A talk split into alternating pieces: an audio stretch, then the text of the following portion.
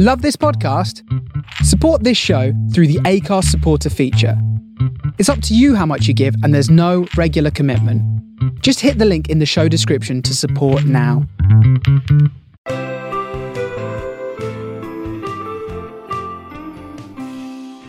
Hello and welcome back to Just Another Football Podcast. I'm joined as ever by my new co-hosts, Ali and George. How you doing, Sup? lads?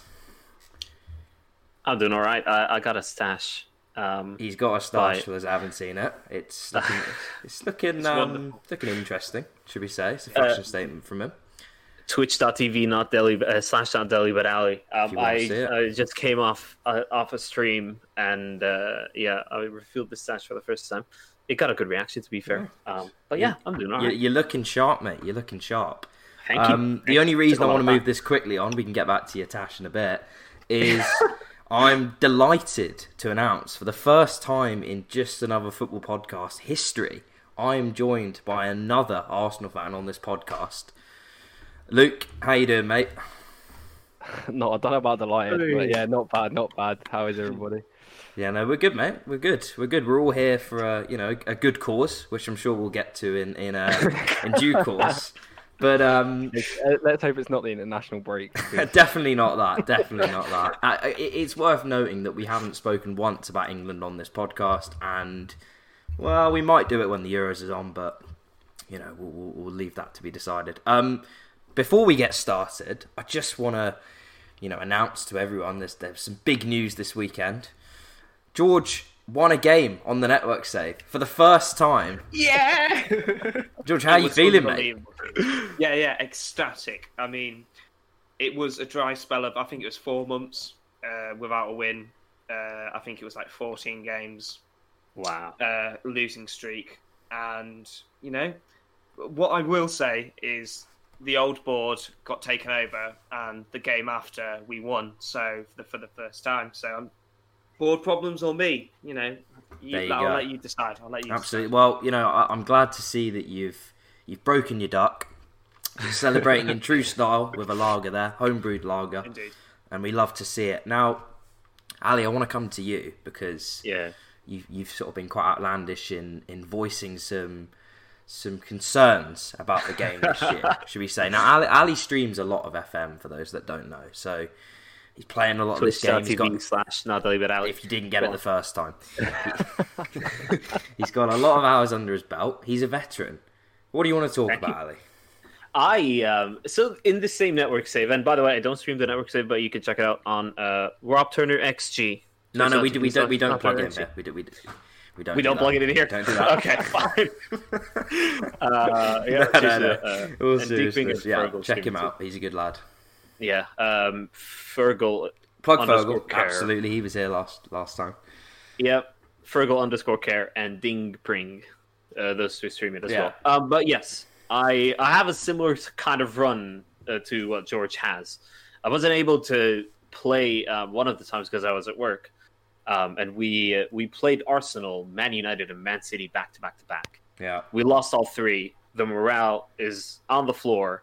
And then this last weekend when we played, we lost every game. But the first game we played, um, I had to exit the game and then come back and wasn't able to make any changes.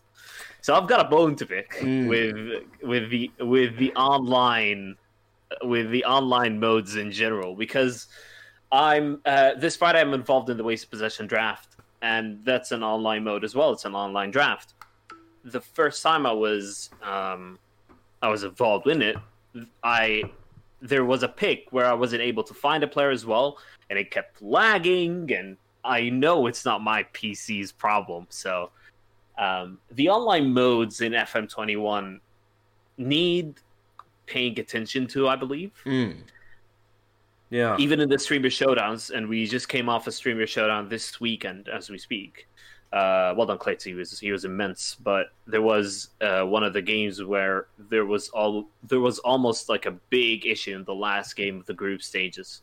I think um, Zealand and Benji had a glitch, and the results didn't match. But in the first season, that was Yeah. a much bigger issue because there was a big conflict in results from what happened in the game to what showed. I've had the that before page. as well. Yeah, Th- th- this Yeah, seems I to be a glitch that a f- like quite a few people have had, and it sort of leads Yeah. me on to to ask you this, Ali. This isn't something I've noticed in previous FMs, and, I, and I'm aware it could be sort of a, a, a confirmation bias on my side because it's happened to me, and I'm sort of thinking, well, I've not had that before, so this game, you know, must just be worse than previous ones, which I'm not necessarily suggesting is the case, but as someone that's obviously you've got quite a few hours under your belt, uh, presumably across quite a few of them.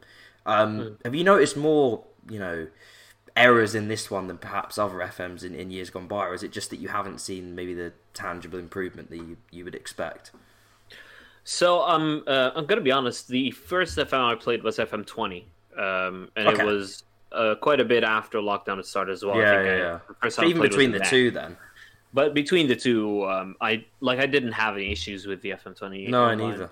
online careers. Um, in the streaming shutdowns, I don't recall it being a big issue as well. So I think it is pretty specific to this one. And what what kind of what I like what what kind of winds me up as well a little bit is that they've had a big winter update and haven't addressed it whatsoever. Yeah, Um, I would I would also like to add the reason why perhaps why we're talking about this is Football Manager is is for us especially uh, an extremely uh, it's, it's got a game with so much potential for for uh, making positive moves in, in football. For example, it it was the leading uh, it was the first game to introduce players coming out as gay. You know, in the future Yeah. it would it it, uh, uh, it it should eventually be doing uh, women's football. It'll be doing loads of new things, and it's generally one of the first to lead that. And why we want the game to be so good is because we want it to become more mainstream. And when it becomes more mainstream, people know football better because it's a game about statistics, it's a game about strategy, it's a game about um, things we uh, uh, obviously. It's, it's a game about stats, and people don't like stats. You know, like I, I, and I understand it because yeah, the eye test is so important. Um, but if more people play that game, there's going to be better conversations in football, and and, and foot, the football world it just uh, and people's knowledge of the game gets enhanced, and that's just better for everyone. hundred percent. I completely agree on a personal level. I think Football Manager is the game, is the thing that made me choose the career that I'm pursuing right now. Yeah. So I, I was recently accepted to um, a graduate degree in um, in in soccer in performance analytics in sport, and Football Manager was kind of the first. It was kind of the game when I would like I was still deciding on things, and I went, Yeah. yes, this is what I want to do with my life. Like I want to be able to recognize patterns and make decisions based off that. yeah, Um, so I owe Football Manager a lot, like a lot, a lot. Mm. But uh, but the the online thing needs to improve, and given that I have a, a pretty big draft this Friday, I'm like I'm kind of half not looking forward to. So it if, you, if you're Uh, listening to I'm this, hoping there any- Sports any- any Interactive, uh, an update would be would be appreciated before Ali's Yeah. draft on Friday.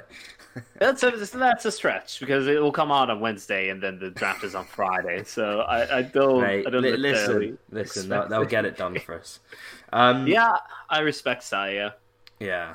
Well, look, it, uh, you know, it, I think all of us enjoy playing the game, and it's certainly Yeah, something we enjoy absolutely. talking about. So, just for anyone listening, like, if you do want us to talk a bit more about FM in more detail and sort of have people on uh, related to that, then like, please let us know because it's definitely something we're interested in doing. Um, Yeah, if course. the interest is is there for it.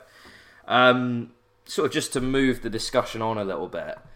So obviously last week we, we spoke about the Champions League, spoke about Chelsea and sort of some of the Eng- uh, other English teams in there, Liverpool, Man City, um, and their prospects in there. Now I'm going to come on to the Europa League. Europa League, I say under my breath because I, you know, don't really love being associated with that competition. but um, you, you got to take what you're offered. Um, at Yeah. the moment, I think we'd be lucky to finish in the Europa League. This uh, Europa League spots this season. I'm sure Luke would agree.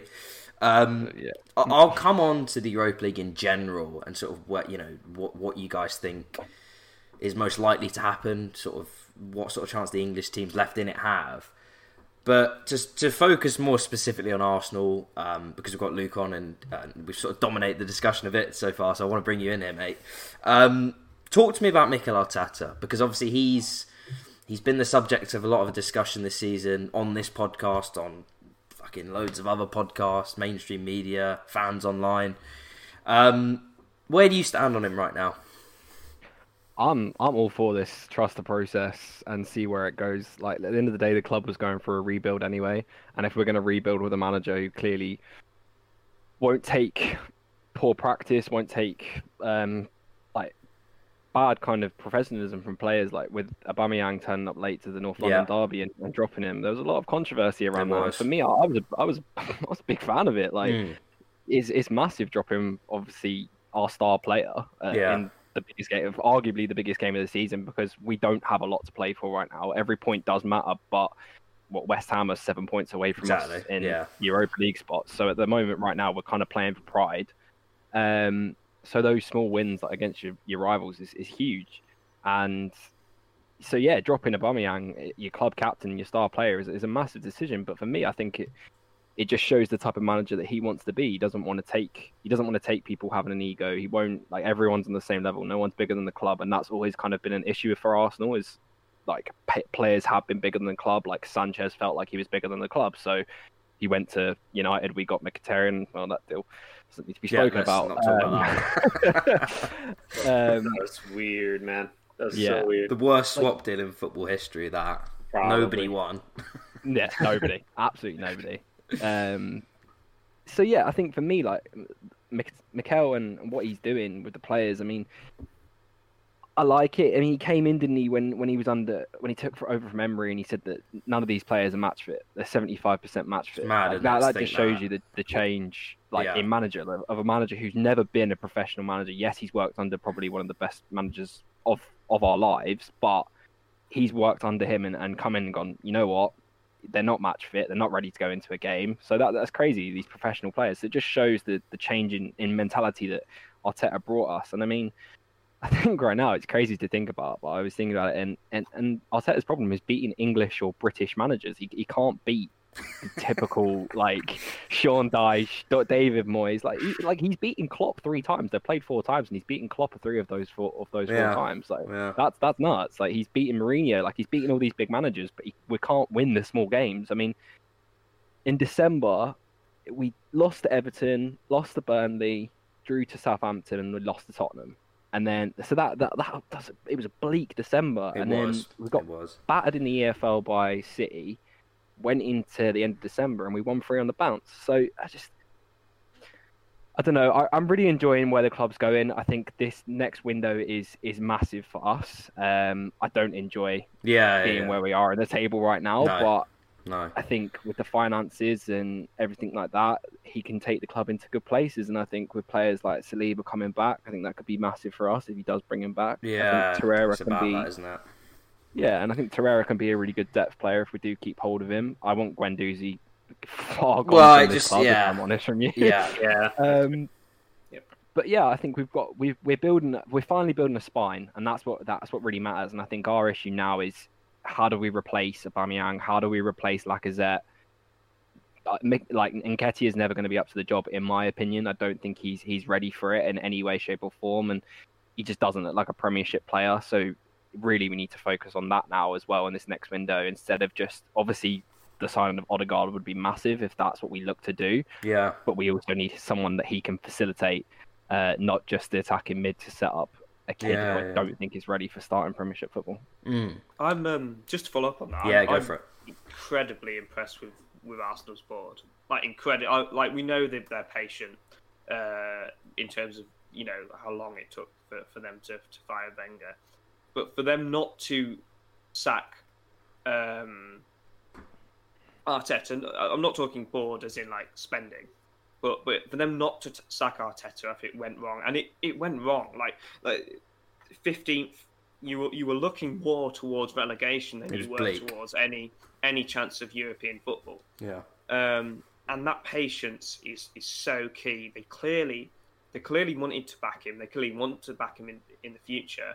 They're going to probably. I hope they back him in the in the transfer window. But Do you though? Clear that he, uh, no, no, I don't. But as in, it, it, for for football, Yeah, for football, Yeah. I, I hope they back him in the in, in the transfer window. I want them to be competitive because it's boring when your competitors aren't, you know, competing. Um, and it, and you want to see a, club like Arsenal in in the top six race Mm. uh, because they're because they're an interesting club and they've always had. Um, I, apart from like not, I mean, I'm a Chelsea fan, so I always hated Arsenal. But all of my friends would say uh, up north, yeah, Arsenal, Arsenal, my second club because they play good football. Like, Yeah. that was the that was the uh, the Wenger time. Mm. Um, and now I feel like they've they've lost that a little bit. So, and what they're doing with Arteta is they're trying to build that that that Wenger again. That that's someone that you can love, that someone you can can really um, get behind. Although, what I would disagree with Luke, I don't think the Aubameyang decision was particularly strong. I think it was quite an easy. I think it was quite an easy decision considering Aubameyang's. Like, Aubameyang came into form a little bit, but he wasn't uh, world beating. Lacazette was on fire. It didn't seem to me like something that it, it, it wasn't going to keep him up at night. Obviously, it- it- he didn't have a long time to make the decision, but it wasn't it wasn't something that he, he I don't think he, he had to worry. Yeah, I. I I do agree. Like it, it wasn't more. It wasn't more the fact that I think it was Aubameyang in form. I think it's it, it was more the fact that it's your club captain. Yeah, Mm. It's a player that we're spending a lot on to pay his wages every week, um, and a player that I I would say from what we can see, obviously outside of the club, is is quite influential in the dressing room. So it's. That's that's a big thing as well. I think 100% agree. He's not like even now, uh, Aubameyang is not in the form that he needs to be in at all um, for us to be achieving what we want to be achieving. Um, and I know there's a lot of talk of possibly selling him or, or looking looking to offload him in, in the best way. And and I think we have this conversation all the time. It's, it's like where where does he go? Like who's who's going to pay to get him off that Yeah. contract and to and to pay that sort of big bucks that he is probably going to cost. He won't cost obviously a groundbreaking amount at his age, but it's more about you're now paying really to get or help Arsenal get him out of that contract more than anything. totally agreed. Totally agreed. I want to I want to pick up on something George just said there about how opposition fans would warm to Arsenal because they played such good football, and they did under Wenger. It was very it was very technical in the build up. They had a lot of flair players, I think. Um, you know, at times he probably went overboard with getting too many of the same profile of player, but the football was really good. Now, earlier this season, sort of before Christmas, the football it was the worst I've seen in supporting Arsenal in my lifetime, and, and I include the sort of disastrous, turgid tenure of Unai Emery in that. Right, it was worse than that. Now, Ali, on this exact podcast, on this very podcast, uh, you know, you, you came on and, and you were very critical of it, and I think based on what we were seeing, you were absolutely, you know, entitled to be and, and, and correct to be.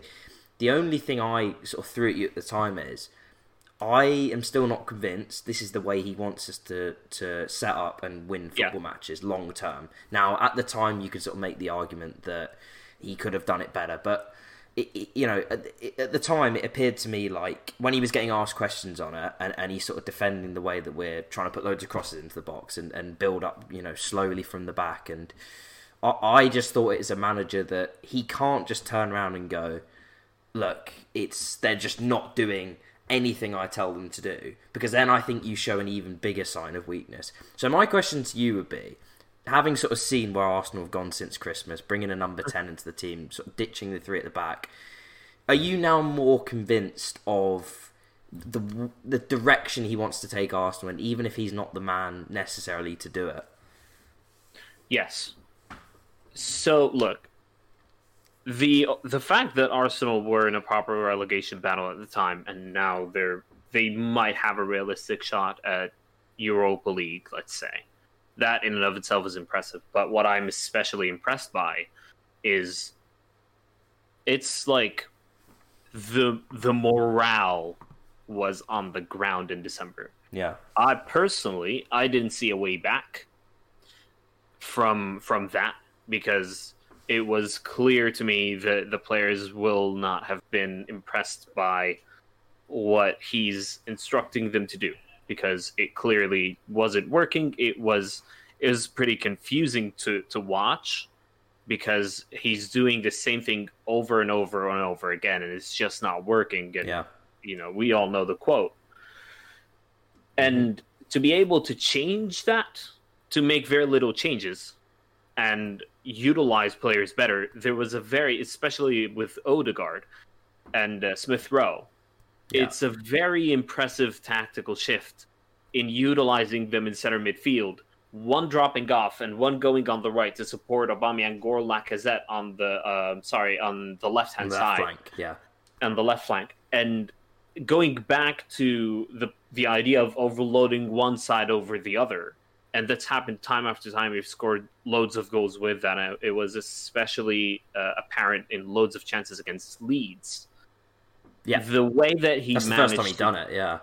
yeah and it, like that was the time that was the point where i was like oh, okay like something something might be happening here and he could he could be changing it around and maybe you know you could say it came at a good time it was especially suited to playing Leeds but since then it seems like he's been he's been trying to carry out a similar kind of uh, principle every game and his ability to turn that around and to utilize the players better. Obviously, the Odegaard signing in and of itself is is massive, Yeah. um, and he's been he's been probably the best player for you all since he came in, Definitely. in my opinion. Definitely. Yeah. Hundred percent. Um, so he's made a massive difference. But Arteta's way of utilizing Odegaard as well as well is uh, is something very impressive and something that makes me say, you know, look, I was wrong about this. Arsenal are going somewhere at least. Um, I would say like let's see where the season takes you, Yeah. and yeah. then next season. I don't trust the board to do anything. anything No, and that's the thing, isn't it? can- That's the thing. yeah, but I would also trust Arteta to um, use the players that he has at the moment to uh, at least have a better start to the season than this season. Yeah. No, I know. So- I totally agree. I totally agree. Yeah. I, I think the way I'd kind of summarize where Arsenal are at the moment is pre Christmas, I absolutely hated everything about what we were trying to do. I, I, I didn't understand it. I didn't see how it would produce results on a consistent basis, and we weren't good at doing it. Now I watch it. Since Christmas, we've won seven, drawn four, lost three, right? So there's still that inconsistency there. I think someone put a stat out the other day, including the Europa League. Our last nine games, we've won three, drawn three, lost three, right? So the mhm. results aren't necessarily coming yet. Mm-hmm. But the difference for me, and I'm, you know, I'm sure Luke will sort of share this opinion, is I can, I'm much more on board with what he's trying to do, with the football he's trying to get us playing, the way he's trying to progress the ball, the way he's trying to attack teams and hurt teams. It's just we need to get better players at doing it rather than uh, just being completely at odds with what the manager's trying to get them to do. Like before Christmas, I, I honestly I could not tell you how we were trying to win games. I, it did, it made no sense to me. Now it makes sense to me, and and as you said, it's kind of going to be about who's he going to get in the summer? What, what kind of you know leverage is he going to get from the board? Because I don't think he's going to get tons of money. So there's going to be decisions you know that have to be made on certain players. Maybe a couple of our young players, someone like Lacazette. Uh, does he bring back one of you know Torreira or Guendouzi because we're very short in central midfield? There's a lot of big decisions that are going to take place at Arsenal this summer, um, but I, I tr- I'm inclined to trust him a lot more now than I was sort of November, December time, where it was I find myself defending him not necessarily because of what I'm seeing, but because of other people I sort of hold accountable for the mess we found ourselves in. So, you know, it's positive for Arsenal, um, and that kind of moves the discussion on quite nicely to, you know, what kind of chance do they have at winning the Europa League? Because it's a pretty presentable draw they've got themselves. I mean, yeah, it's very presentable, um, and I think it's it's where we can really, really look to. I don't know, uh, like Im- improve our season and give us something. I mean, it, it's it's key. I mean, like like we're saying about these acquisitions and the board next season in terms of signings and, and who we bring in. I mean, you look at the signing like Odegaard. Is he going to want to stay at Real Madrid, where he's going to be playing Champions League football, where he's going to be getting to the latter stages of the Champions League? Yeah, or is he going to want to come back to Arsenal where we might not even have Europa League football? Um, so I think for, for us to, to win the Europa League is big, and, and with the draw we've got is is even better. Um, obviously, a lot of people want us to beat beat Slavia Prague for for a lot of different reasons. Absolutely. Um, Yes. yeah, uh, and then I mean we go it, we might go play Emery, and, Yeah. and that that's big. That I think that's big for the club. I think that's big for the, It, for the certainly and the club. is. Um, so yeah, I think this is our best path to really have like this. This people say like I've said this is a five year rebuild, and if he pulls this off, it takes two years off that rebuild Yeah, because it allows yeah, him it to Yeah, get so much more funds and so much more availability to players. Like I understand the whole jokes that get made about Arsenal in terms of the pull the club has and these jokes that we made about certain players when we sign them. But at the end of the day, the club did, does have some sort of pull still. It is still one of the best clubs in England, and we signed a very, very respectable player in Thomas Partey. Yes, it was his, it was his transfer clause, but you still have to agree terms with the player, and the player still has to want to come to the club. yeah. Um, so yeah, it, I think if we really want to push on, it is so important. Totally agreed. What, what, what do you think, um, Ali and George? You know, d- d- have they got a shot at winning the Europa League? Yeah, yeah. I think uh, just to re- yeah, go, like even players. I, I mean, you mentioned Thomas Thomas Partey, but Ud- Odegaard and and even at the time, Dani Ceballos. I know he's not a very good footballer. he's not been very good for. But we for still had to Arsenal, but- convince him at the time. Yeah, Yeah, he was. He was. He was. He was considered, you know, a real. No, great. but he was. He's not real a very talent. good footballer. No, no, no.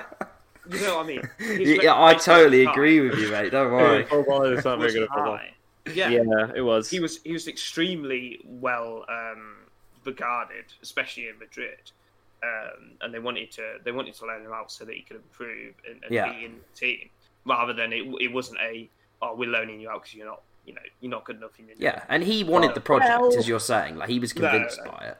I So- think, uh, yeah, and I think so. Um, do you have a chance? You've got a fantastic draw. I mean, if you look at the other teams, apart from Zagreb, uh, that you, you've got the best draw. very Um, our decent. Emery worries me. He really worries me in Europe. I've Yeah. seen him do it for Arsenal. I know we lost the final, but we, we beat Napoli in the quarters and Valencia in the semis, which on paper were hard ties. Like Liverpool played Napoli that season in the Champions League, and I think it was Did we two. beat they- Milan that season as well, didn't we? uh, was it that season? swear we- I don't know if that was under that season? Wenger. The season before. I before. remember us playing. I don't know if we played them in the Europa. It might have been. We did it. We beat them two 0 but I don't know if that was the year before. I- I- If it was, it sort of adds to the point. But um, e- even still, I've seen him do it. We- We beat, you know, and it, they, it was Napoli under An- Ancelotti, I believe. Um, 2018-19, he would have still been there. They played Liverpool in the Champions League that they could have gone through. Alisson makes a save Bar in the one last save, minute, the right? most important save in our history. Yeah, well, it, Recent there's a history, very good case for that. So you know they were no mugs. We beat them over two legs pretty convincingly. Beat Valencia in the semis. So I've seen him do it. He's he's a pragmatic manager. It doesn't work over 38 games because I just don't think you can. I think you need to have some sort of established way of playing. I don't think you can sort of chop. I think he confused people. But in knockout competition. I think you can do it from tie to tie. You can go, look, we're playing these guys, and they do things a bit differently in their league, and that you know they they're sort of going to hurt us in different ways. So I, I want us to set up this way, and and it worked. So The- yeah, the, sorry, the go only for it. reason I just the only reason I'd say it's the easier draw is because uh, a you don't want to play an English team. Definitely not. With our You- record against no, English I- teams as well. Like even Yeah. like Ugh. I don't think any single English team wants to play an English team in the either Champions League or the Europa League. Like it, it, unless it's I mean it's yeah or I don't maybe that's just my opinion. No, no, totally agreed. Totally on board with it. Yeah, no, United United fans don't want to play us right now. Look, They say them. they do, have- though, They 'cause haven't, they're- haven't scored. They haven't scored No, against us. no, no. season. Yeah, exactly. So, So, I, I bet Man United fans Yeah. wouldn't. We got them Um, scared, mate. And it's, it, it's the embarrassment of, of it's not just embarrassment, but it's, it's the it's the there's more to lose. There's more to lose. Hundred percent. Yeah. That's a very good way of putting it against another English team. Alongside that, Ajax and Roma are no mugs, and especially in this competition, they've got they've got quite a lot of history. Uh, both of them actually, really. I mean, Roma not so much anymore, but they're Champions League sides in a way. They Roma they- have been excellent in Serie A this season, by the way. Yeah, they, And I think absolutely they- tremendous yeah. So at times. You've got the easier draw to the final, in my opinion. You've got you've got a huge chance. It's You've just who we come up against, I suppose, in I think- that final. our problem with before we, I know we're talking about this this draw and, and where we can get to with Villarreal and stuff Yeah, like that. yeah. I think like the, the harder game really is that Slavia Prague game. I mean, like we talk about Villarreal, Mhm. their star centre backs out in, Pau Torres. We don't know. I don't know how long he's out for, but he is injured at the moment. Um, and I know Ebora, who's a big player for them, is is out at the moment as well. Yeah. So like that's that's two big players that we can kind of look to be happy about being out. But we look at the Slavia Prague game, and uh, that's just the type of team that beats Arsenal. It's a team that's a never say die attitude. Mm. It's a team that wants to beat us with everything that's being said from about them by the English media at the moment and everything like that. Yeah, It's a team that's going to be tenacious. It's not going to give up. It's going to chase every ball. And that's the type of team that It- if it we crumble, Yeah. it, they will beat us. It- it- And that's I, the problem. I think you've from their side you've put it quite well. The only reason I would sort of counter that is we've seen them do it twice now. They've knocked Leicester out, and I know mm. Rangers maybe aren't quite at the sort of quality of maybe a top half Premier League team, but they they'd be all right. They'd be a decent side. They've run away with the Scottish League, and they mm. put them out. We've got no excuse to be caught cold or surprised by their ability, their tenacity. That there's zero excuse for Arteta and the players there. So it doesn't mean it won't happen, but it, it shouldn't happen. It really shouldn't. We should be well on our game for that tie and fully expect to go through. Um, but we are talking about Arsenal here, so you just Yeah. never know. And Arsenal in Europe as well. Oh, you just never know. What a surprise. Yeah. Uh, but uh, yeah, I would say go batter Slavia Praha. Like, Yeah. absolutely demolish them. Um, and then the the Dinamo Zagreb Villarreal one is going to be tight, but I think you have an excellent chance. And the final is just one game. It's a one-off. yeah, It's a one off. You could just make it a bore fest. absolutely. Nil nil. Win on penalties. It could it could be horrible because if I you mean, think about it, Yeah, could if I We've been there before Dinamo with English well. teams in the final. You've got yeah, you've got more to gain than than, than let's say Man Every United as well because Man, Man Yeah. United have Champions League, right? Yeah, they, You've got they, they're going to get in the Champions League, and I, Yeah. yeah, just, yeah. I mean, just to move will. to talk about a bit about Man United, right? I was Yeah. I'm worried by them going out the FA Cup, and the reason I'm worried by it is because it's becoming a bit of a more topic. It, like it, it's coming up more and more now. The fact that look, Solskjaer's been there, he's building this project, and maybe we can talk about him in a minute, but he hasn't won a trophy yet. They- need to be winning trophies. They haven't won anything since 2017. It's going to be four years. So if they don't win anything this year, it will be going on five years by the time they get round to it. You know, next year if they were to win something. For a, for a club of their size, that that you can't go on runs like that. So with that in mind, like, do you think the fact that it's their last chance to silverware this season, like, does it does it does it help them or does it hinder them in terms of the kind of the, the mindset they go into it with?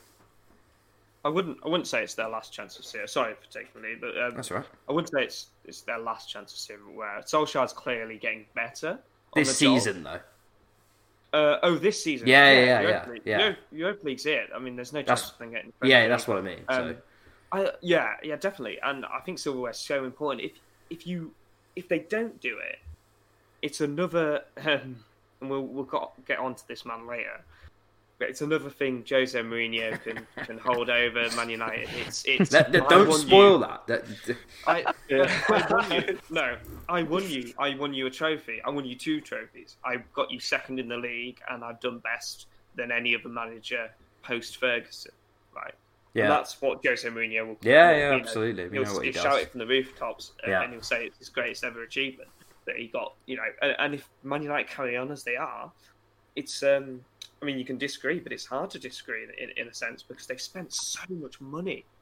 Like Yeah. you talk about and how like you don't kind of you're not convinced that you know if they're going to really back the manager. And Man United are the opposite. They spend so much money and yet they still get the wrong players in, and they still somehow the squad doesn't look set, even though they spend eighty million pounds on a centre back uh, and whatnot. So you got to you got to. I mean, if they don't win it this year, they're just going to throw another hundred million. I, I, I imagine. Uh, but yeah, that's their last chance. Their yeah. chance to take the. What do you, what do you think, Ali? Because- Sorry, you look like you were going to say something there. Recruitment at Man United is uh, subpar, at least. Woeful. Uh, yeah. Yeah. Get a get, get a director of football. I don't, I don't understand how clubs operate without a director of football and without like the a, a football guy taking football decisions. Much like Chelsea hiring managers without like the opinion of someone that understands football. I I don't understand it. Like in modern football, the biggest problem with it is the ability of boards without any kind of understanding of the game being able to take decisions that influence the future of the game and the future of their respective football clubs. And that winds me up so bad. Well, the, and, and they're a good example of that with, with Ed Woodward running the football side for what's been what Yeah. seven, eight years, and Exactly. they haven't sniffed a title since he did that. So Yeah, they've done terrible. Pogba for a world record fee uh, it has been a, a failure considering how much they spent for him. And I, I don't care how, how good Pogba is as a player. no, He's I don't care how good he is for France either. the That's the fee. other thing that gets thrown at you if you criticise Exactly. Pogba. He's great for France. Well, I, I don't care. I that, don't means, watch that means nothing for Man United. Yeah, Yeah. Yeah, Yeah, he hasn't done enough. Yeah. He hasn't done enough. Um, Harry Maguire for 80 million. Clearly not worth it. No, And Totally there's agreed. loads of examples, other examples of that. Um, No, I, I, I totally agree. I think their only good signing in the post Ferguson era has been uh, era has been Bruno Fernandes, like proper good top quality Oh, yeah, signing, absolutely. right? He's been class. exactly what they needed as He, well. he's been top Well- quality, but bar him, Actually- sorry. yeah. like yeah, no, no, no. Um, all I was going to say is bar him. Who else has been really good? I think they've had some competent signings. Like some Man United fans will probably say, like Ander Herrera, but he's a bog standard player or whatever. And there's a few other examples. Like they're just average, you know, square pegs, I mean, square holes. I don't. I don't think anyone. I mean, I didn't know this until I actually looked. Um, the Fred cost them fifty million. Yeah, it's bonkers, isn't it? And they talk about him like you know, they talk about him like he costs five million. They're like, yeah, he can't pass, Yeah. but he runs around. Well, you know, get get yourself a Labrador or whatever. Like seriously, like he's absolutely. he's up a Labrador. Yeah, no, Yeah. the only true. player I'd say counter that is is I guess Wan Bissaka who who fills a role perfectly. I suppose He's good. Oh, he's not Hmm. great. I think I think he's good. I think he needs Real, to real good improve. fullbacks are difficult to find. What I also want to say is, Yeah, absolutely. I- if you want if you want a transfer policy, look at Leicester, right? Oof. Uh, Yeah. Sien, is it Exactly. Sienchu? Sienchu as centre back is three times the player of Maguire, and they bought him to replace, Replace Maguire him, yeah. at a cheaper price. Like, come on, Man United. And then where, when where, spend- are, why are you not looking? Uh, at Include I will Arsenal say in that as Sienchi well. was there before Maguire, though. Uh, Oh. Sorry, um, since Maguire was there, I think. Uh, what they used, they used the money on Fofana. I thought they didn't used. Oh, They right, used was it half from of it that? on Fofana, Which and, is I even mean, more impressive. I mean, you could Yeah. use that argument, yeah. like Fofana is again a- an incredible It's another great signing. French centre back. Yeah, Yeah. incre- absolutely incredible. But they're, they're, Uh, like Leicester's problem is you- you're, you're right to you're right to put Man United in there as, as a club that should be learning from, from Leicester's recruitment, but even more so Arsenal. They've displaced us in that top six at the moment, right? And it and it hurts me to say that because I, I dislike Leicester, probably because I'm envious of them, right? But it, it- you know, it pains me to say they put us to shame with the way they're run. On comparably, it's a shoestring budget, the size of that club and, and the finances they're working with.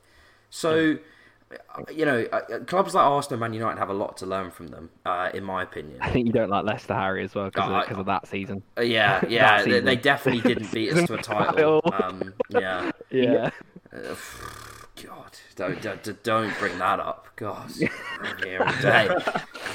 yeah. Um, just just to close on Man United before we get to the the big segment of the show, what everyone's been waiting for, I'm sure. Um, Wow. it- it's a loaded question, and it's probably an entire podcast in itself. But has Ole done a good job? Well, you know, It- that's a loaded question. it is, isn't it? yeah, that is a loaded. question. I mean, That's a very loaded question. Go on. Don't get- like look right. We look at them now, right? They're they're second in the Premier League. Are they criminally over, overachieving? I think they are. I, I agree. I think they've picked up some some criminal wins, and I think they've they've picked up some very good points at the same time as well. But I mean, I'm not completely sure on Ole's record against the top six, but I'm almost certain it's it's not been great. Not this season. friends of a United fan, and he said that they just play defensive football against the top six, and I'm almost certain that's the case. Yeah. because he tried to do it against us. It worked at at the, Em- at the Emirates, but it, it didn't work at Old It- it- Trafford. yeah, th th- since that Tottenham game where they got hump six one, it's almost like they've learnt from that and Yeah. gone. We need to keep it tighter in these big games, and I think they've had like five or six nil nil draws, um, Yeah. which is, is too many. What, what about you, uh, Georgia? Sorry. it's a weird one, isn't it? Because it, it I think it's quite telling that we're we're we're even debating this. Man United should be winning titles every every other season. Least competing They- for them. Uh, Yeah. in in terms of their spend, their expectations, their pull, they should be winning titles every three, eh, you know, every three season, every third season. Having said that, I mean, Gone second quiet. in the league, second in the league, could win the Europa League. I don't know. I- It is a Yeah, loaded it- question. it- it's such- yeah, so, it's like- such a weird way of looking at it. Might need another podcast I for don't this, know. Yeah. Yeah, I, I would say though that um, I wasn't too sure about Ole earlier, much like Arteta, interestingly, but he's he he takes weird tactical decisions at times, and I I don't know if we have the time to get into them, but he he takes weird tactical decisions at times, but he also takes quite smart ones as well. Uh, the fact that he won 2 0 away pretty recently against Man City. He's done it a few times uh, against Guardiola. He can I clearly guess set a team last up. season. Last season, he won three times, wasn't it, against Man City? Yeah, yeah, like three, beaten three times. Yeah. yeah. Um, so he's clearly competent, very competent. They they play Um, for him as well. The players don't like whenever he's on the Yeah, they- edge. Yeah, He they pull a result out of know. the fire. Yeah, they know. it seems like there's a, a good club atmosphere in Man United. To be fair, much better than Jose.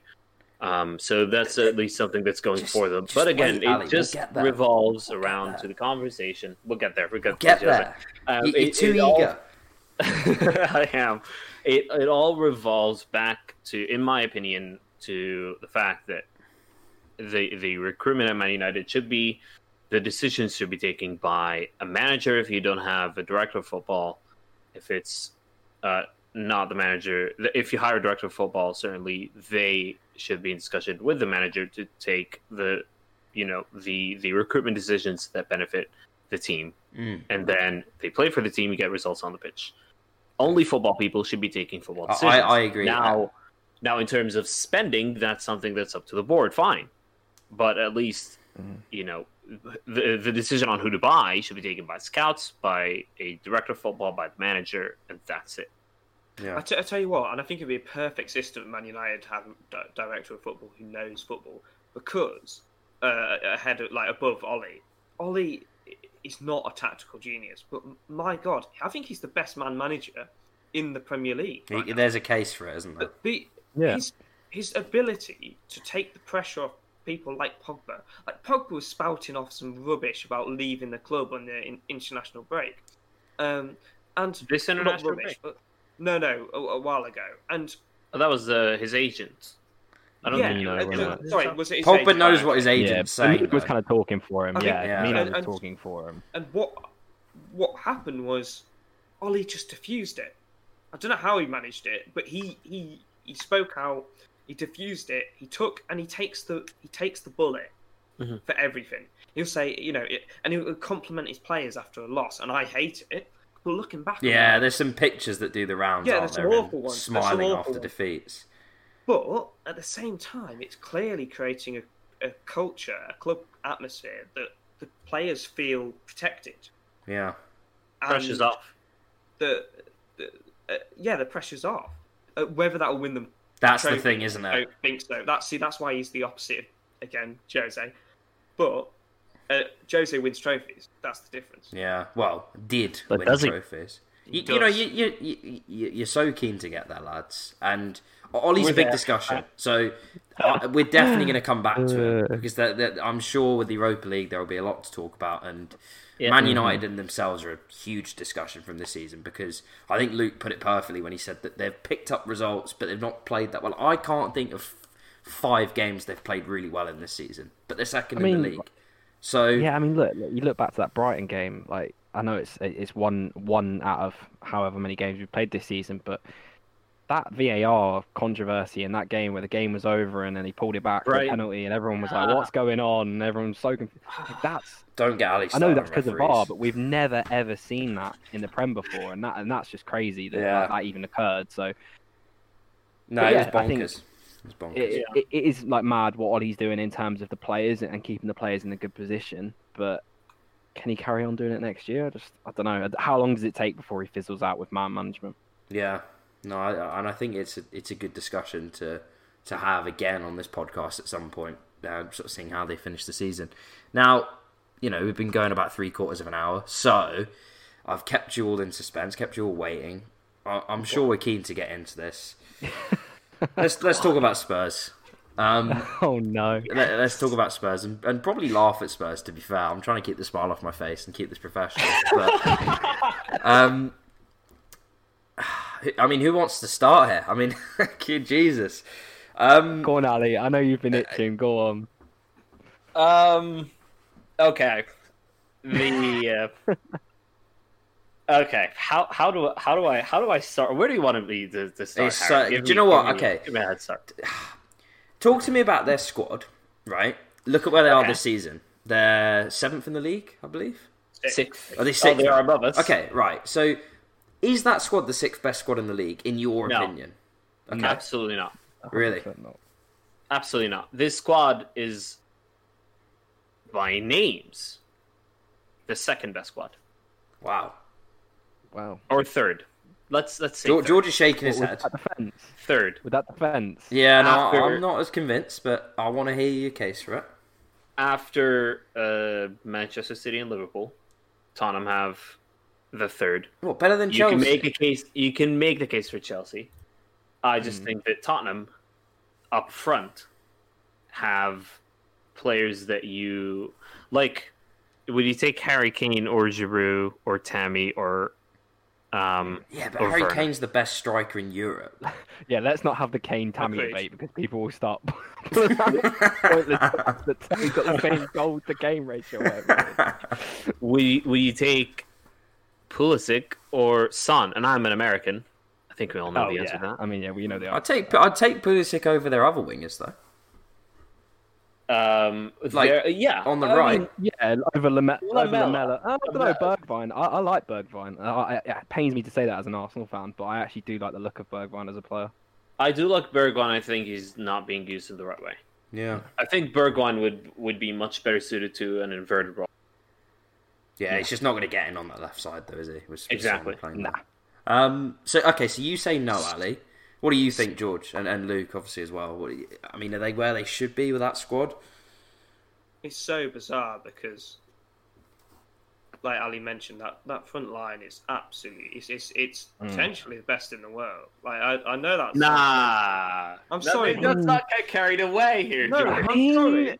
If you case put, for if you it. put if you put Kane, Son, and uh, Gareth Bale in Bayern Munich's team, in Real Madrid's team, in Barcelona's team, they wipe the floor with the league. Mm. Um, like genuinely, that front three, I think is the best front three in the world. Having said that, their back four is absolutely woeful. Yeah. Like, so bad. Hmm. Aurier, Serge Aurier, I don't know how he's still at the club. He's he's so unreliable. Probably better than the guy they signed as well, which says and- a lot and about that's him. it. And that's it. Yeah. I don't, the, Doherty the is- Doherty, yeah, go like just quickly touching on Doherty. That signing makes no sense, like at all. At like like he's a he's a right wing back playing in Nuno's system. He's he gets covered for defensively. You put him in a fullback, he's been exposed, and, and that's he's we've seen that all. Se- Yeah. that, It's yeah, it not just made Doherty's no fault. sense that signing. It's no, not, I don't think it is not Doherty's Doherty's fault at all. It's the system he's being played in versus the system he used to play in. but as a player, Doherty is ten times the player Aurier is. Yes, yeah, but but- he, but- maybe but not in what a I'm back saying, four he's with not- Bale in yeah, he's front not of a- him. He's Yeah, not a no. top four player. He's not a top four player. Dier's not a top four player. Alderweireld mm. was a top four player. He's Th- This not is the point. This is the, and, and you're absolutely right. He was a top four player. I've just had a look at it. Mm. Tottenham. If you think of their probably, you know, their three best seasons in that 2015 to 2018 period, two of those seasons they had the best defensive record in the league. They had a reliable back four and goalkeeper in that time, and obviously you had Kane doing his thing and Dele Alli and Eriksen and whatever ahead of them. The biggest thing for me with Tottenham, which is different from what it was then, their back four is like not even. It doesn't even compare. It, it honestly doesn't compare, and and, you, and you've put it well there. The defense is poor. I'm not convinced by the midfield either. People, you know, aren't going to like this. Um, I'm not I like- I massively like- sold. I'm, I'm dunno. not massively sold on Højbjerg because I think he's a limited player. I think he's good at what he does. I think Right. he's an incredible player that they've, they've for them for, for their system and how what they want were doing play, earlier in I the think, season. Yeah, I think Yeah. he want like he is an incredible option for them. I think for the he's price a, they got. he's a very good square peg in a square hole. I think his form's been Mm. pretty poor since Christmas, though, and he's not the only one. Granted, No, their collective form has been pretty poor Um, since Christmas. the, the rest I of the thought they're- midfield, you know, Go on. Sissoko. Just, I, I mean, going back to the what you were saying about Sissoko. the Oh, defense, no, like. Harry, like I think like Davinson Sanchez. I mean, three four years ago, he was tipped. He was Colombian. He he, he was coming to the league whenever I think it was about three years ago. He came to the league. Everyone was very excited by him. He was quick. He was strong. He looked good, and he's just been a calamity this He whole has, season yeah. in terms of performance. Yeah, That that the young like the young Welsh guy Rodon, um, he looks decent. I mean, we've not seen a lot of him. We've seen bits and bobs of him, and Tanganga is he really an option for Spurs in the long term? He hasn't looked. Tanganga made three league appearances. They, they shouldn't Yeah. be starting those guys though at, the, at this time in their careers. I, I'm sorry, like unless you're the next like John Terry coming through for Chelsea or Tony Mm. Adams at Arsenal, you should not be starting. It- Well, it- this is this is why I'm a little bit more sympathetic to Jose than perhaps other people are. yeah, Is if you I'm if you compare the defense, the Inter and the Chelsea defenses to, to this Spurs defense, Terry and Carva- uh, Carvalho, yeah. um, Ferreira, Gallas, uh, Inter. I think he had, he had Zanetti, he had Walter Maicon. Samuel, Lucio. Yeah, well, some uh, like those players can, uh, uh, compared to Eric Dier and uh, very aging Alderweireld, Aurier, and Yeah. and Ben Davies, they're incomparable. They're leagues apart. Yeah. There's nothing like you can't. So, So, let me ask you this then, right? And I totally agree with you. If you have a defense which is vulnerable, to put it nicely, why would you play in a way that relies on your defense? Which Exactly! is exactly right. There we go. Got to win games with the best of like like George said, who he thinks is the best attack in the world. Yeah, Over over like just just score so many that, that teams can't beat you. Like if you're that good, just just score loads. it makes and more loads of goals. sense, doesn't it? Yeah, like Why I know I- obviously that's not it's not a feasible option in the long term, but yeah. Why I say I like the Spurs squad very so sorry George. Why I say why I say um, Spurs are the third or fourth best squad in the league is because they're so capable.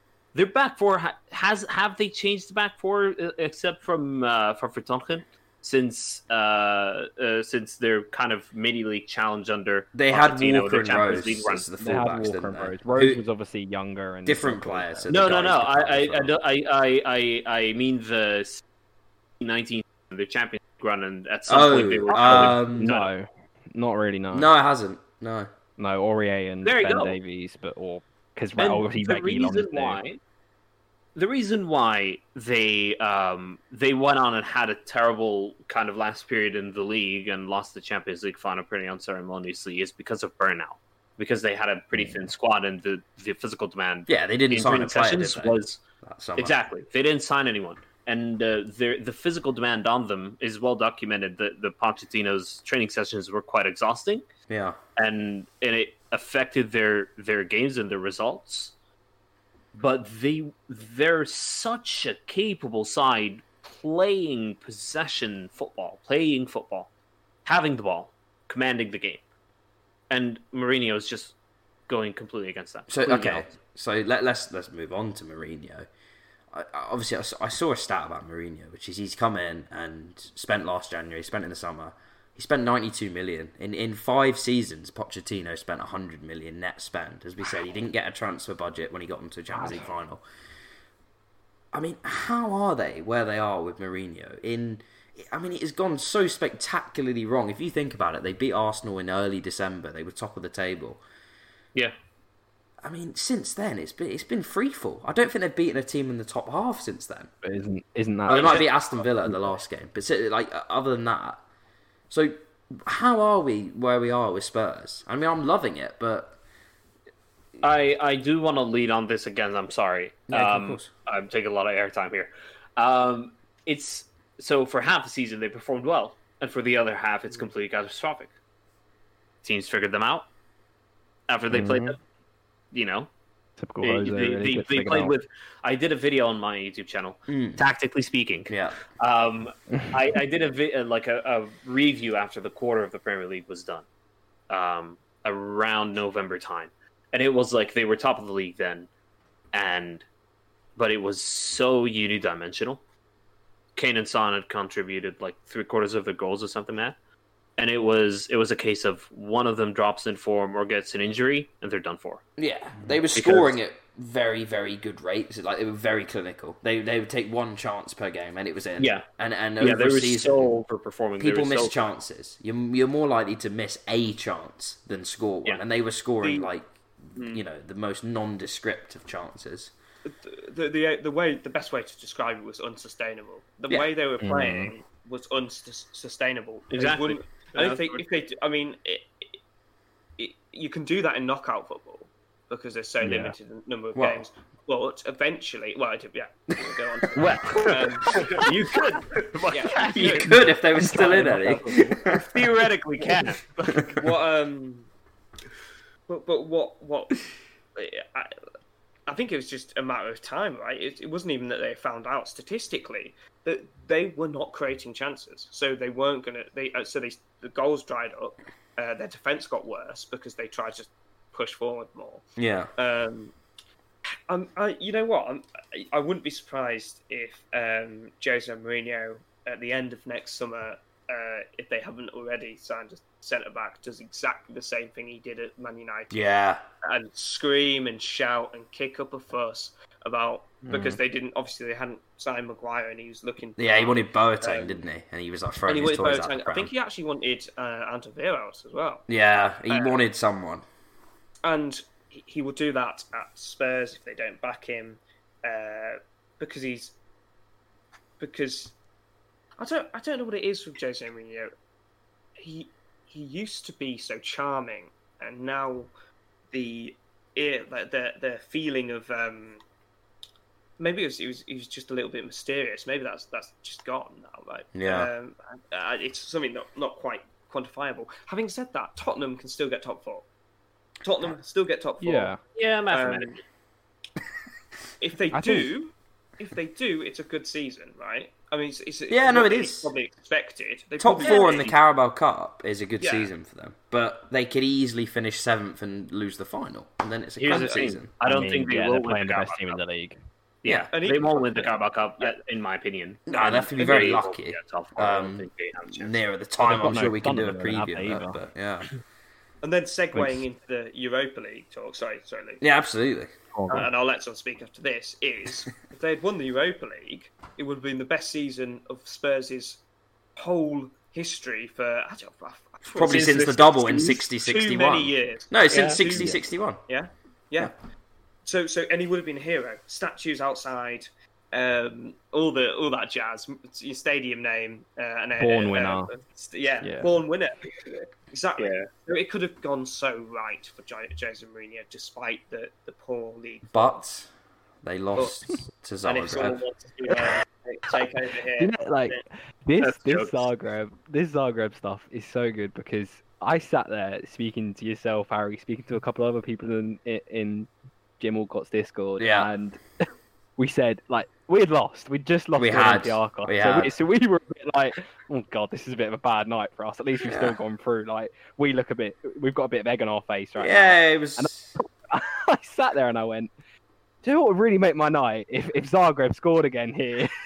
and this is, this is when they were only two, when it was two. What it well, it was, what, what was it? It was two one on aggregate. And I went, yeah, it would probably make me laugh if Zagreb, like make my night if Zagreb scored. And then about ten minutes later, they went and scored. Oh, it's And- great.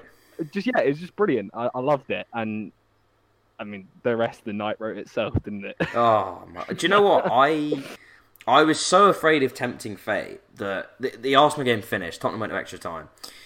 I, I, I'm not putting this on because if I put this on, Tottenham score one goal, it's over because then they need four. I think if I put this on, Yeah. Kane's gonna bury, probably get a penalty for you know kicking it into someone's hand or something, um, or put one in off his arse. Um, and then it went to three 0 I thought, oh, okay, this this is great. I'm putting this on now. And, and Tottenham had a late flurry at the end, but I watched the highlights of that game like, like afterwards because I wanted to see how the fuck it had gone the way it had. And honestly, from half time until the half time of extra time, or one minute or whatever it was after uh, that when they scored the third goal, there was one team playing football in that game. And for for a team, uh, Tottenham needed one goal on the night to force Zagreb to score four. I've never seen a team who, on paper, are far, far superior to the opposition, play with such little intent, intensity, quality, none of those attributes for 70 odd minutes of a game, quite in the way they did. And where it leaves him with, with, with that squad and, and the fans, I, I honestly I don't see how it can end well for him now. I really don't. Like you, you're talking about if he gets top four and wins the Carabao, it's a good season, but it's still unconvincing, isn't it? It's top four in a season where the bar's going to be pretty low. I think there's a few teams that have struggled. That fourth position, West Ham are in, are in the race for it. Chelsea have had their own issues at various points this season. Um, Arsenal have had a poor season. Tottenham themselves haven't played well in the league, and yet they could get top four. But fans will be back in. The world. Thank you for not mentioning Liverpool in this. Uh, Listen, we, we, Yeah, we- I forgot about them to be honest, but yeah, I'll throw that in as well. That's so telling, isn't it? Spurs fans Go I speak to, I think part of it is because of his uh, affinity with, with clubs like Chelsea and Man United. Patience is wearing really thin with this guy. It really is, and part of it is Mm. also the football they're playing is is terrible. It's really poor to watch. Um, you know, how much longer do we think he's got, realistically speaking? Isn't As that long as he wants.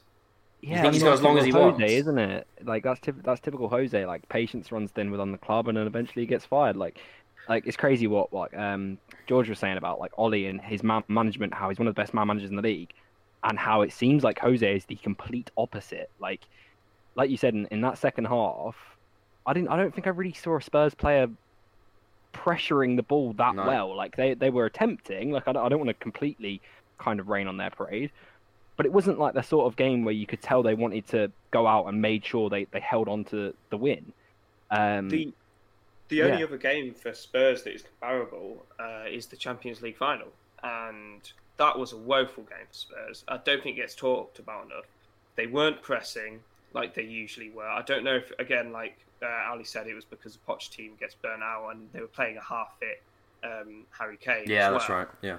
Um, but it was, I mean, for for the biggest for the biggest night in your club's history, the the performance was just not good enough. And maybe it's a uh, may, maybe the book has to fall on some of these players. I mean, Dele Alli, uh, Harry Kane, even went missing. Yeah. They went missing. Do you know what I, I find mean, I interesting? Go, Sorry.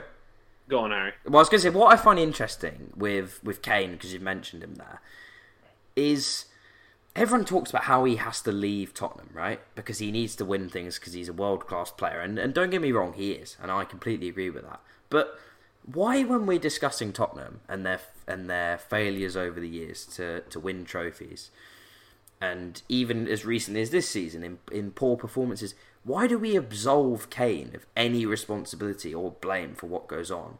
I, I don't understand English. it. he's English Nah, and he's I- the best striker in the world. That's No, I disagree. I disagree. I don't think is uh, Kane is much to blame at all. He's But in that game, i- in like that game, it's this season with without Kane and Son. Oh yeah, God. where yeah. would where would Tottenham exactly be? no, no, and, and I'm that, and I'm not. in some games he will have terrible performances, but he does play. Yeah, yeah, my- my, every um, single game. No, no, I agree with you.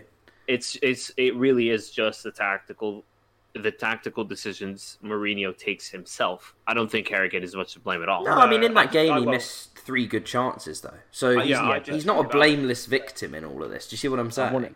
I wanted to mention that in terms of like I know you said like Kane went missing, but like that keeper, some of the saves that keeper made. No, I, yeah, I agree it with that. astronomical. Like it was, it was mental. I mean, Kane had chances, yes, and I, I, I do agree with Ali in the sense of like Kane cannot be held completely accountable. Like you can't have the best striker in the in the world and have like No. it's kind of like if Kane like if Kane was the at the end of the day was the top goal scorer at the World Cup. Okay, yes, it was penalties. We all know that, but it's an English player that got the golden boot.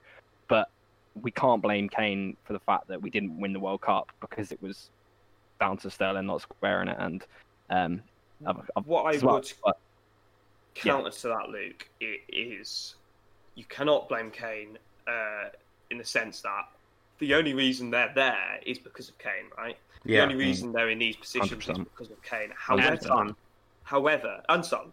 However, when they get there, and this is the difference between a player and I'm a Chelsea fan, so I'm obviously going to name drop. Didier What a Drogba. podcast to talk about Tottenham, isn't it? Uh, Yeah. Two Arsenal fans, can't defend fans. themselves. Oh, it was No, no, definitely no. set up deliberately. I feel like I've been I've been more sympathetic to, to Tottenham than Yeah, yeah. perhaps. Uh, the difference between Kane and Drogba is that final. I, I'm pretty sure Mm, Drogba scored in every single final that he played in. For Nine and ten, I think. No, nine in ten. That's an insane record. Yeah. And and obviously Kane was half fit for that Champions League. But when you're talking about knockout football, it's about moments.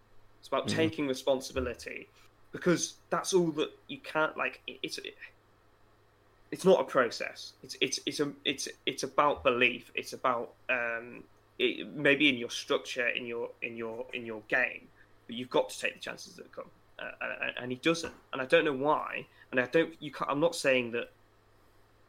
Uh, I will probably get. I'll probably get a lot of backlash for this because obviously saying that Kane is the fault is it, it's ridiculous because he's the, the one of the only reasons they're there is because of Kane. However, he just doesn't turn up.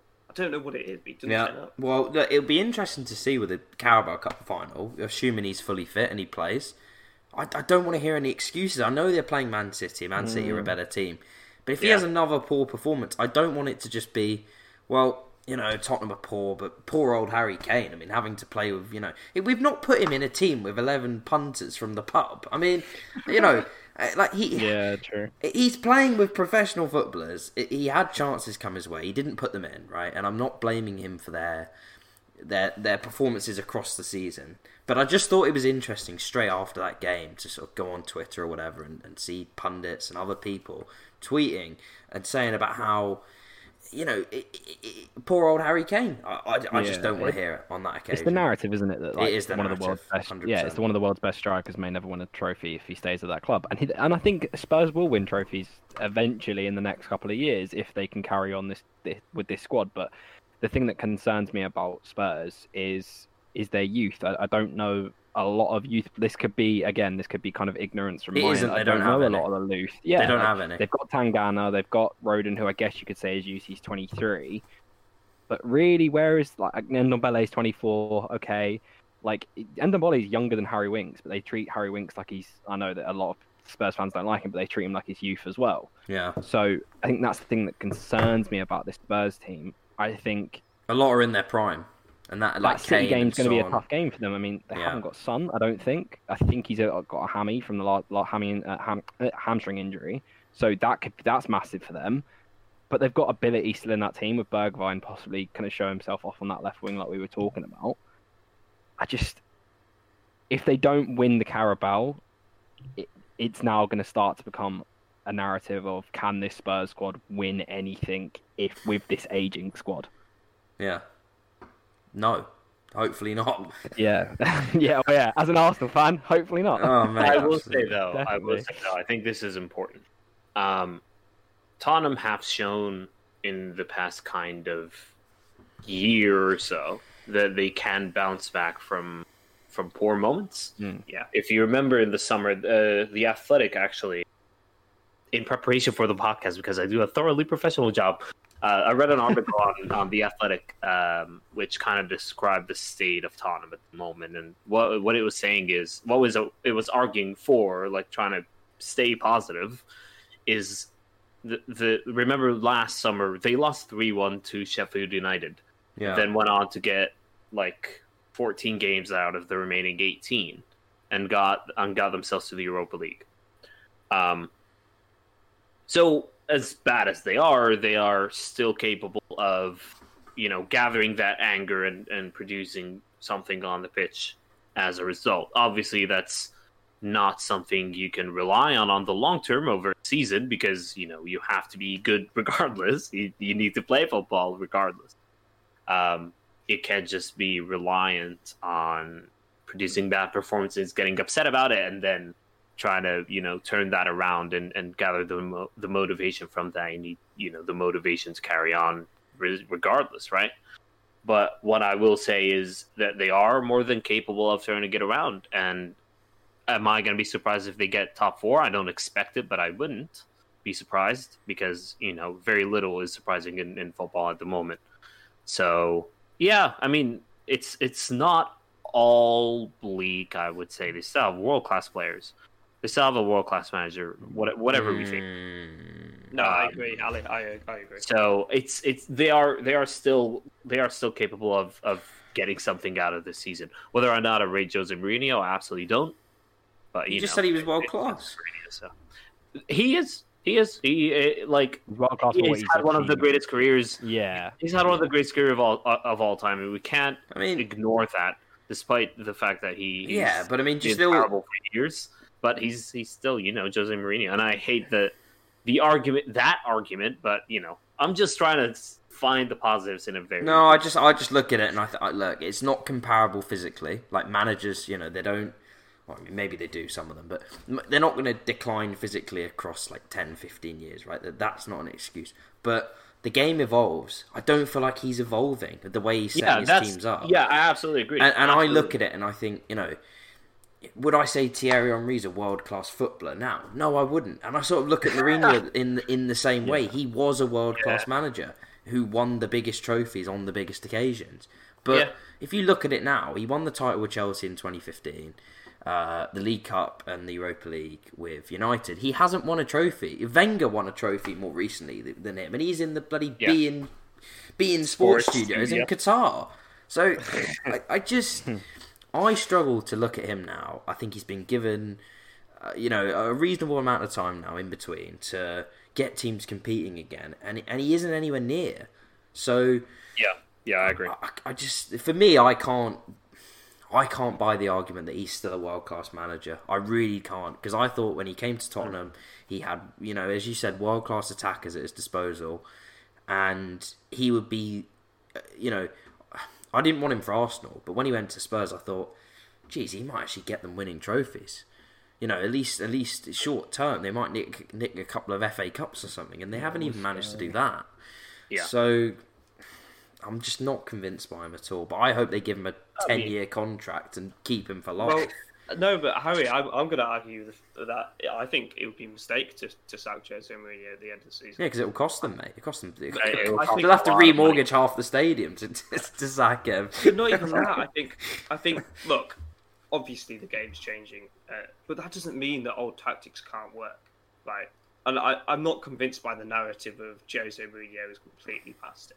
I don't think you can get uh, top two uh, pushing for a title ish um, with Man United and a Europa League without being. I don't. I genuinely don't believe that you can do that without being a, a, a competent manager. With a I'm not saying he's incompetent, but I just again, who did they beat when they won the Europa League? But what we like, what, what- what is what Malaga, is, semi. what is Tottenham's expectations? Yeah, to win an FA Cup. Their Maybe to the expectations, Europa- th- th- your- their expectations for bringing him in were, this is a young, hungry squad at the time, a couple of years ago. They've, they- they've lost faith in the manager, Pochettino. He's taken them as far as he can. The project's reached its end. We now need someone to bring in. We now need to bring in someone that's going to get us winning. And this is a guy that wins trophies. If he doesn't Yeah. win anything this season, you know, I'm sort of looking But, at it. Okay, but if he does, but if he does win the League Cup, right? Again, I, I don't want to, to, to say that uh, Tottenham are a massive club and they should be aiming for top four. well, well, let- let's not get carried away here. No, they are. um, But they are Harry. They are. But Jose Mourinho with a better defence, and I know obviously they're going to have to spend, but that is that's football. You either trust a manager or you don't. And if you don't, you sack him. If they back him with with defenders ne- this summer, they're going to be a formidable team next year. And, be, uh, and on top of that, Disagree. uh, Yeah, I'm not okay, convinced. I, I, I, And maybe we d- won't I mean, to I don't. I don't know, right? So I just like talking about the stadium and, that and like and everything we were just talking about there. I just had a quick look, and it says it indicates that Spurs' total debt is about 1.77 billion, with Barcelona, Barcelona who are second in 1.3 billion. Yeah. How does that leave Spurs f- f- like set up for the future? I- I- Financially, great, they're in big like, trouble. Not entirely Yeah, their own like- fault because they haven't had fans in the ground for, you know. Do they like- need to like like I know everyone's having this conversation of Kane needs to go because he needs to win trophies, but do Tottenham need to sell Kane to No. help them financially? the right everyone's offer comes like, in. Yeah, I- like I- I, I know everyone's bantering about Inter and like, oh, they're going to win the league and then fold because of like they've left their club in financial turmoil, but they're 400 million less, like better off than Tottenham What, what what would uh, what I would say there, uh, just to counter that, is they have only just invested in the stadium. They do fill Yeah. it. They do sell it out to. They will sell out at, at, uh, or load out at sort of, uh, NFL matches. It, it's a huge cultural uh, hub. It's the best stadium in the in the league. It will make them a lot of money. There is no. They own it. They, it'll make them a lot of money. Mm. It's not like Barcelona who have been bleeding money, um, and they're not building a new stadium. They've all, they've had this stadium for, for years and years and years, and now they need to sell players and, and perhaps look at contracts. Spurs aren't that, like that. They've got a really rigid contract system where they don't overspend. The only reason they're in this much debt is because of the stadium, which will eventually give them a turn of profit in, in some sense. So I think they're okay financially. It's whether they want to add to the debt now in order to win things. They might Mhm. not. They won't. I keep, I, And that's what con- I'm yeah, that's certain they won't. concerns But me. you, you, you, I think you've put it very well there and sort of shown both sides of their finances. Um, Yeah. Yeah. yeah, I, I sort of, s- I, I struggled. I really struggled to see how it ends well for Mourinho. I, I, I just can't see any sort of situation where he doesn't get bombed out next season. I, I can't see it.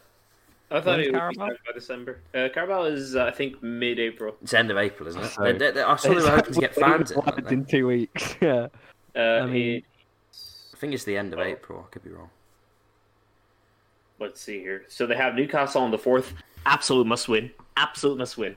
And then uh, against Man United, 11th, Everton on the 17th, and then on 5th of April at Wembley There Stadium against 24th. All I'm Manchester saying, City. if, if Newcastle get relegated, I want Alan Maximan. But anyway, Oh, we'll, Go on. we'll certainly. Do you know what? We'll, we'll have Yeah. another podcast where we talk um, transfer targets on Arsenal and sort of other teams in, in specifically. We could go on about Yeah. Tottenham all day, to be honest with you. Um, yeah. Oh, yeah. And it Yeah, might well find itself in another podcast in the near future. Probably Funny if they that we lose the were- Carabao Cup. Funny that we were linked with uh, that Orsic lad the moment he banged. Oh, it's great, isn't it? It's, it is so good. It's so Yeah. good. I reckon they've just done it deliberately to just mess with Oh yeah, it's quite just yeah, we'll have him. um, but yeah, we've been going just you know over an hour and a bit, so we'll probably leave it there for today. It's been a great podcast. I mean, I've, I've enjoyed this one a lot. Actually, I have to say. Um, thank, thanks to the guys for coming on. Thanks for making your first appearance, uh, Luke. It's been a pleasure, mate. No And, um, great, great to be here. Absolutely, mate. And I look forward to getting you on in the future. And forward to to it. close this podcast, I'm just going to leave it to Giorgio Chiellini to tell us all about Spurs. Cheers, and see you on the next one. Yeah, but Tottenham, it's the history of the Tottenham. Uh,